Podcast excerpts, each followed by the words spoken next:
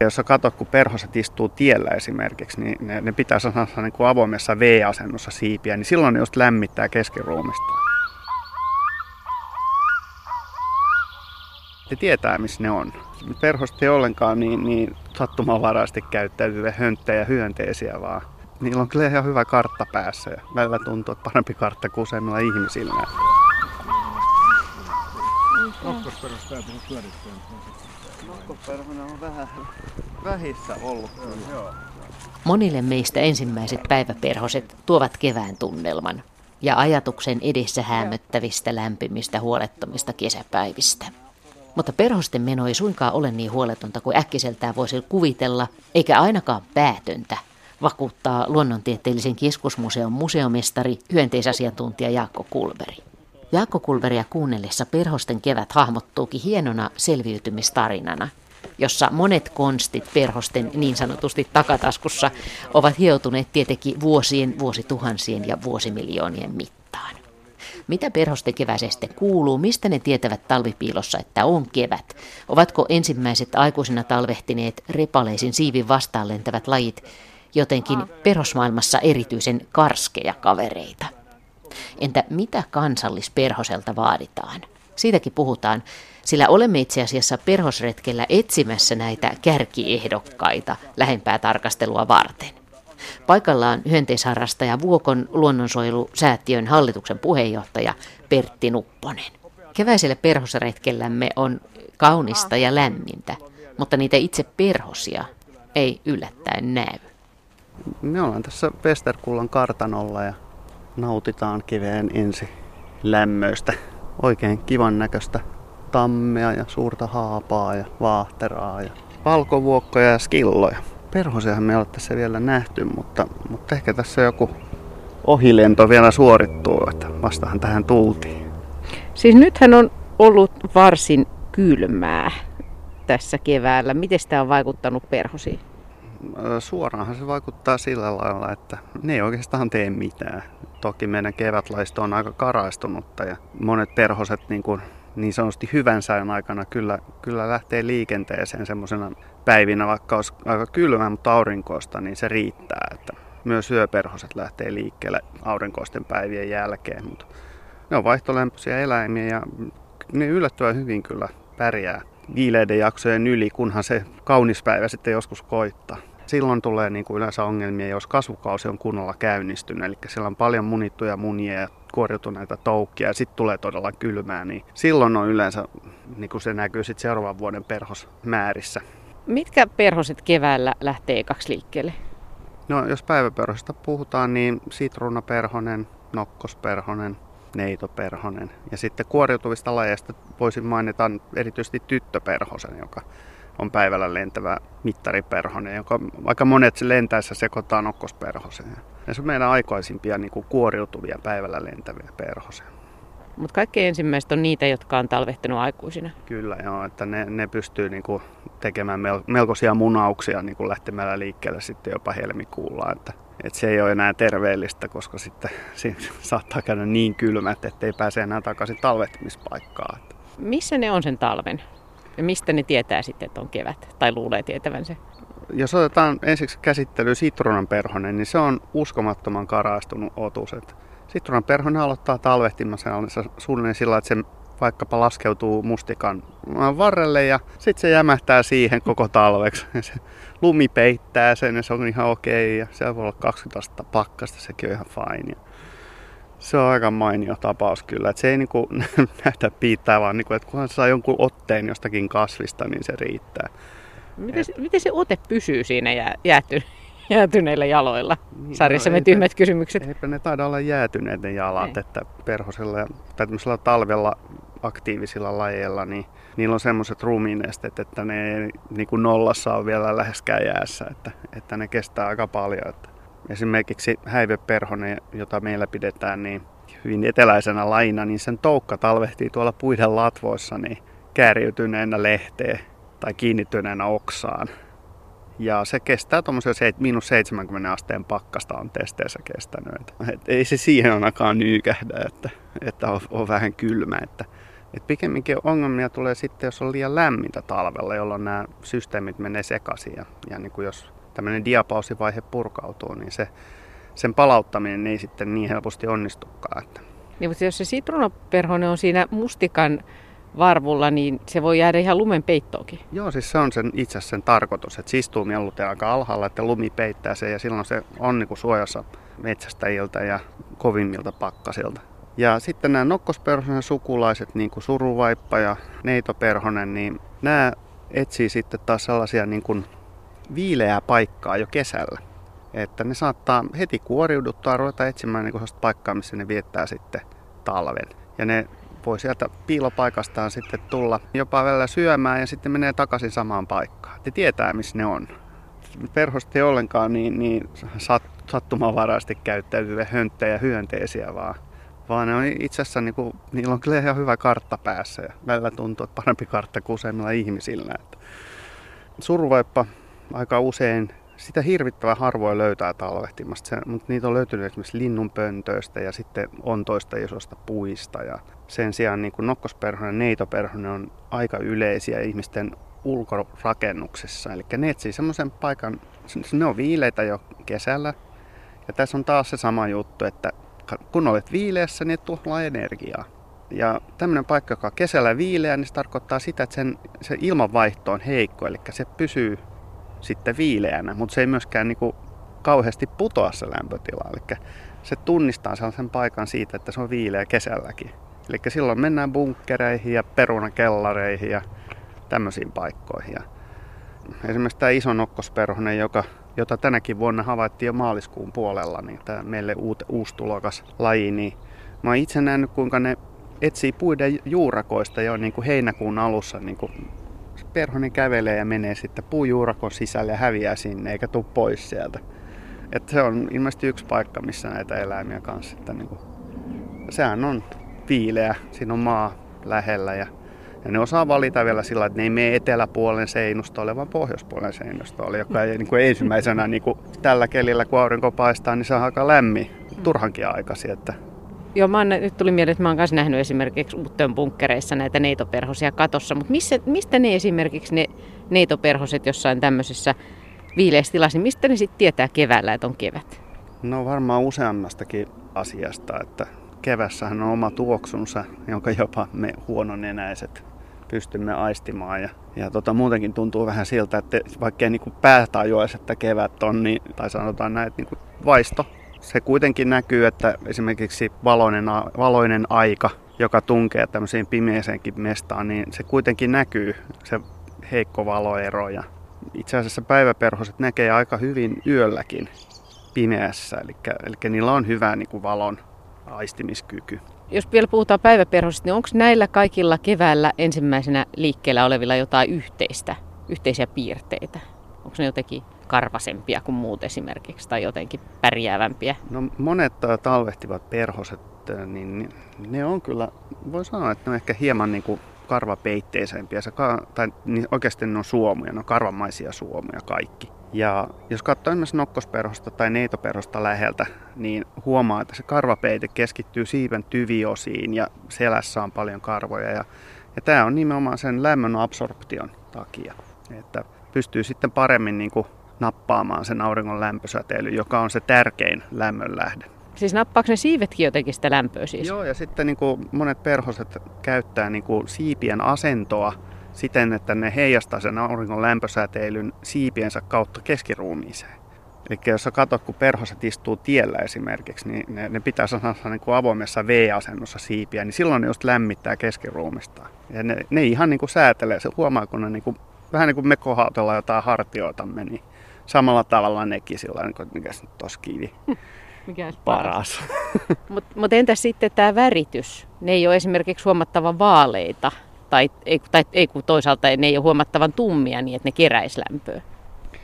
No, se vähän riippuu ja roikkuu, että suurimmalla osalla päiväperhosta ne on itse asiassa rakennevärit. Ne näyttää meidän silmiin joltakin, mutta oikeasti ne on hyvin tummanruskeita suuri osa niistä. Ei nyt sitruunaperhonen, mutta esimerkiksi nämä. Ja kaikki ne värit, mitä me nähdään, niin ne on heijastusta vaan. todellisuus on paljon synkempi, mutta auringon suhteen ne toimii kyllä ihan hyvin, ettei siinä mitään. Ja se perhosen, itse se perhosen ruumis siellä keskellä on sitten tumma vai? No ei se kaikilla lajilla ole, mutta esimerkiksi näillä täpläperhosilla on. Että toki kerää paremmin. Se on jännä juttu tämä sitruunaperhonen, että se niin kuin ei oikein istu tähän logiikkaan. Niin kuin. Toisaalta täytyy ymmärtää se, että sitruunaperhonen niin ei sekään ole pohjoinen laji. Että sen esiintyminen täällä meillä pohjoisessa on vähän sekundaarista. Että kyllä se oikeasti on niin kuin eteläisempi päälevinneisyydeltään. Mutta on kyllä perhana sopeutuvainen otus, kyllä täytyy sanoa. Kun sä puhuit äsken noista väreistä, niin minkälainen se perhosen siipi oikein on? Mistä se siis rakentuu? No se riippuu vähän perhoslajeista, mutta monilla päiväperhosilla, varsinkin semmoisilla, jotka näyttää kiiltäviltä, niin ne on oikein tyypillisiä tämmöisiä rakenneväreillä.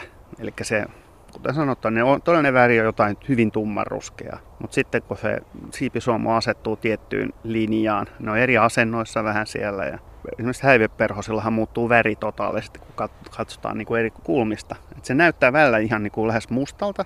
Ja sitten kun yhtäkkiä siellä tulee violettia ja sinistä, ja voi vaan arvata, miltä tämä näyttää semmoisille eläimille, jotka näkee ultraviolettia, koska niillä on paljon ultraviolettivärejä, joita me taas ei sillä sitä heijastumaa nähdä samalla tavalla. Et kun tuommoinen lentää, niin miltä se näyttää sitten jonkun linnun niin kuin silmissä, kun se vilkkuu koko ajan niin kuin eri väreissä. Niin kuin. No entä sitten vielä nämä yöperhoset? Miten ne tajuaa keväällä, että on aika lähteä liikkeelle?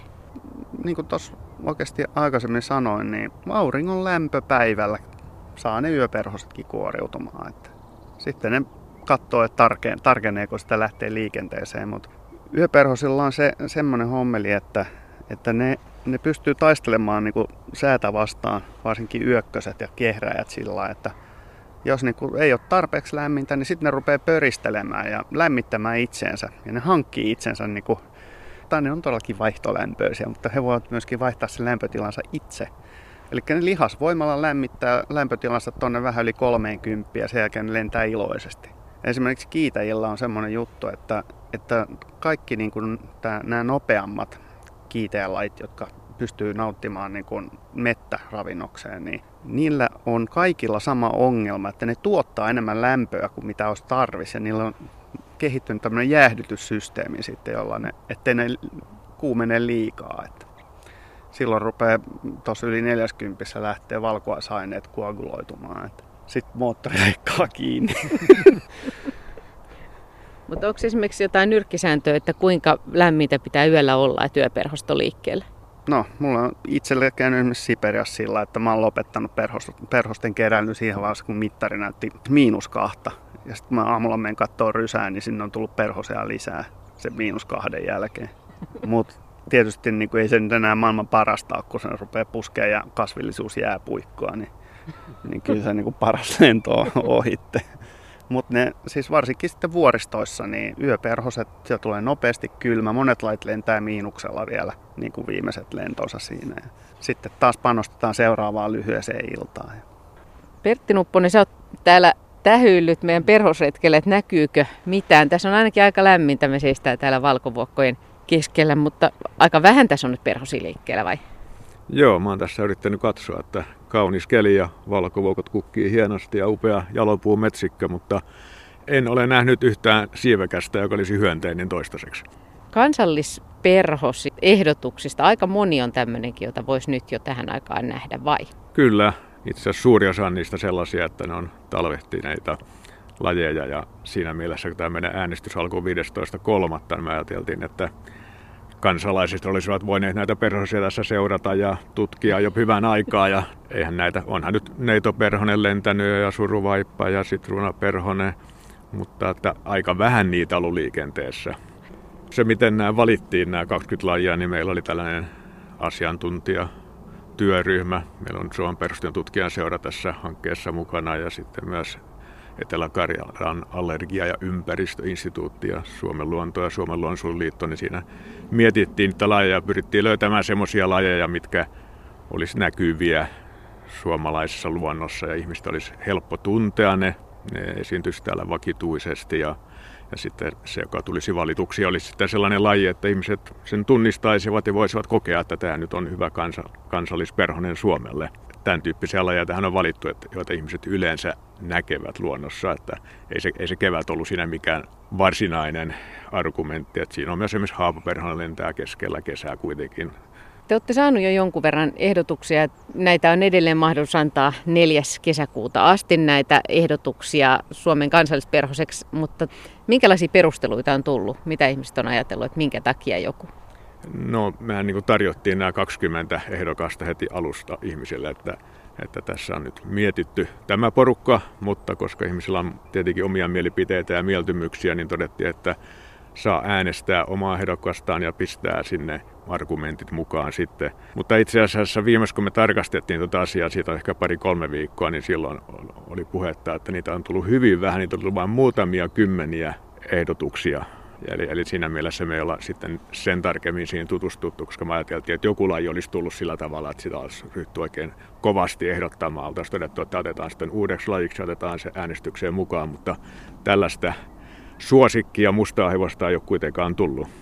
Ainakaan vielä. Mutta minkälaisia kriteereitä? Siis onko se kauneus, yleisyys, omat muistot, se, että se on suomalainen, se ei ole vähän aikaa sitten vasta saapunut tänne? Minkälaiset kriteerit on tuntunut tärkeältä? No kyllähän tärkeänä on ehkä just tämmöiset, että suomalaisuus, että se jotenkin edustaisi suomalaista luonnetta ja mikä se sitten onkaan. Ja vähän vaatimaton ja vähän vaatimaton, ei liian korea. Ja on vähän eleskelee yksittäin tuolla eikä ole isoissa parveissa liikkeellä ja muuta, mutta ei tässä nyt itse asiassa tämmöisiä ole tullut, mutta näinhän sitä voi ajatella. Juroja kestää kylmää. Niin. Sisuperhonen. Niin, just jotain semmoista. Joo. Se on itse asiassa aika hauska se kansallisperhonen, kun kansallis tekee semmoisen vähän mahtipontisen vaikutelman, niin sitten kuitenkin niin kuin kansallisperhonen. Joo. Että sen ei silti tarvitse olla mitenkään kovin mahtipontinen, jos perhonen nyt ei semmoinen voi ollakaan.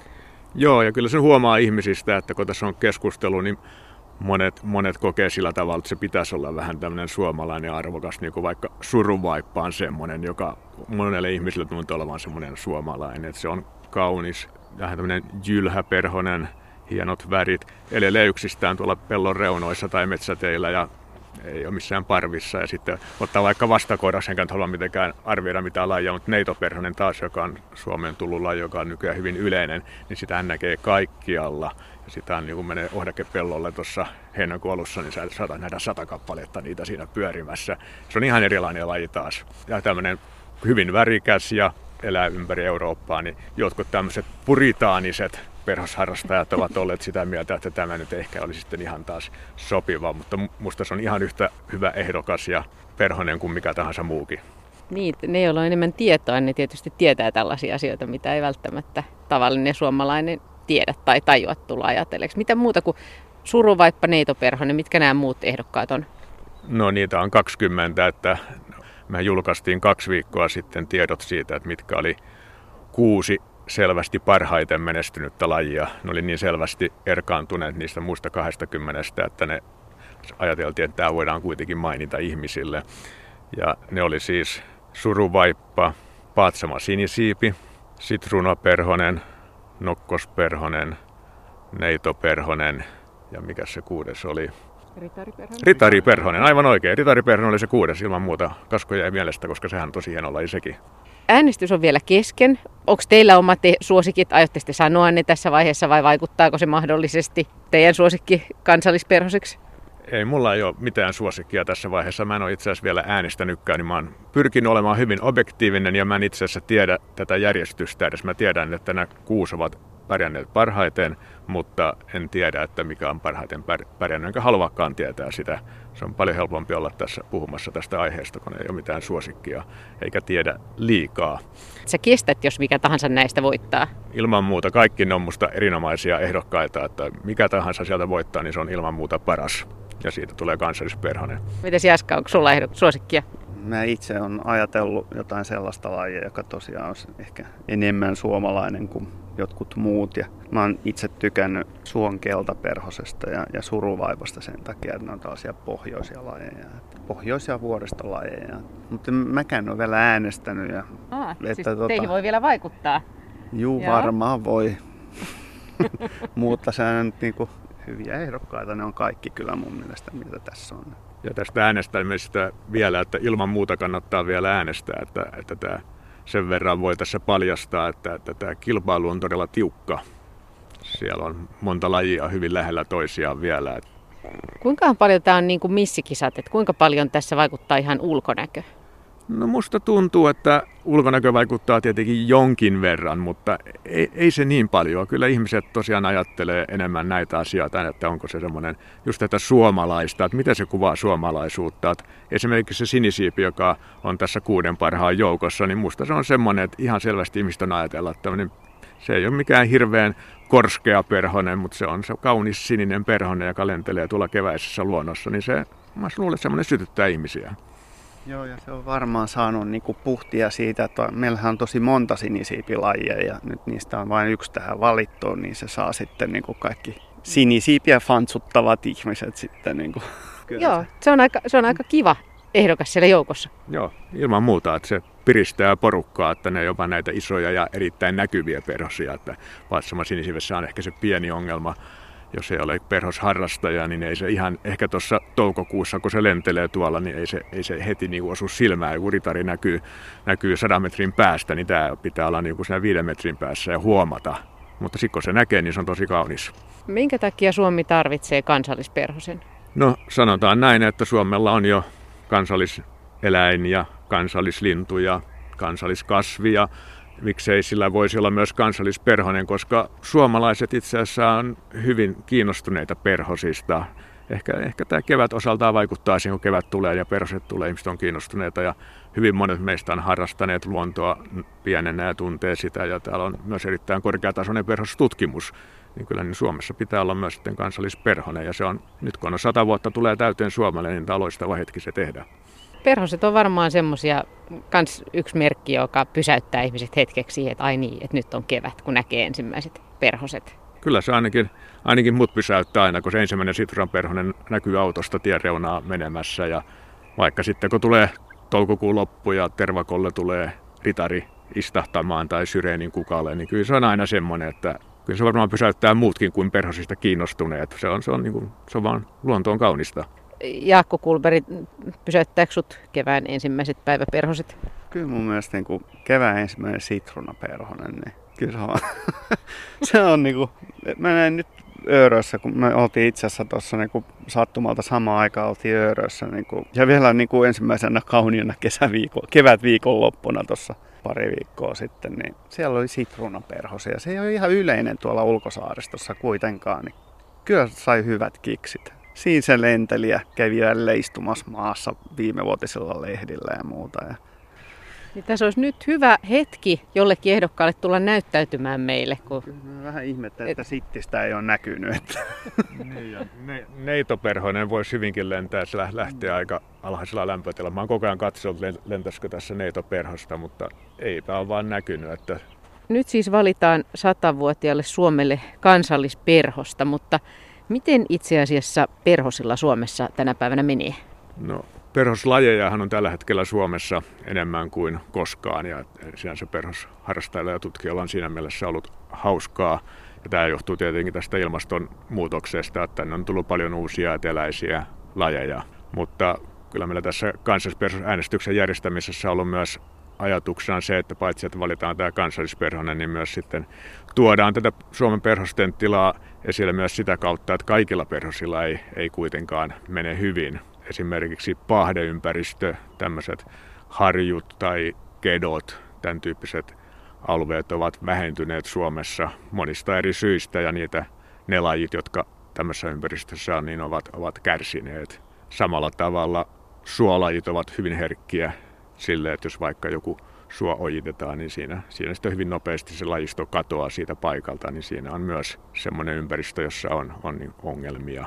Ja sitten on tämä ilmastonmuutos, mistä puhutaan, että se tuo meille uusia lajeja, mutta toisaalta hyvin paljon tehdään tutkimusta siitä, mitä käy Pohjois-Suomessa tunturien lajistolle, että siellä taas sitten ne lajisto on häviämässä sen takia, että sinne tulee liian lämpimät olosuhteet. Joo, näin se menee. Ja perhosilla on kyllä tämmöinen... Niin kuin tietynlainen airot-asema hyönteisinä. Ne on meidän parhaiten tunnettu hyönteisryhmämme ja tosiaan niin kuin riehannuttaa keväisen sydämen ehkä helpommin kuin vaikkapa jotkut sienisääsket ja kärpäset. Ja meidän peruslajista tunnetaan hyvin ja on niin kuin, tietyllä tavalla voidaan sanoa, että ne on tämmöinen sateenvarjoryhmä. Että jos me tiedetään hyvin ne paikat, jossa meillä esiintyy uhanalaisia perhoslajeja esimerkiksi, niin näillä paikoilla suojellaan sitten niiden suojelulla ja säilyttämisellä. Niin sillä suojellaan myös paljon muita hyönteislajeja, joita ei välttämättä niin hyvin tunneta, josta ei esimerkiksi uhanalaisarvioinneissa pystytä muodostamaan niin kuin luotettavaa havaintokuvaa. Niin perhoset on tässä mielessä niin kuin hyvä ryhmä varsinkin erilaisilla avomailla.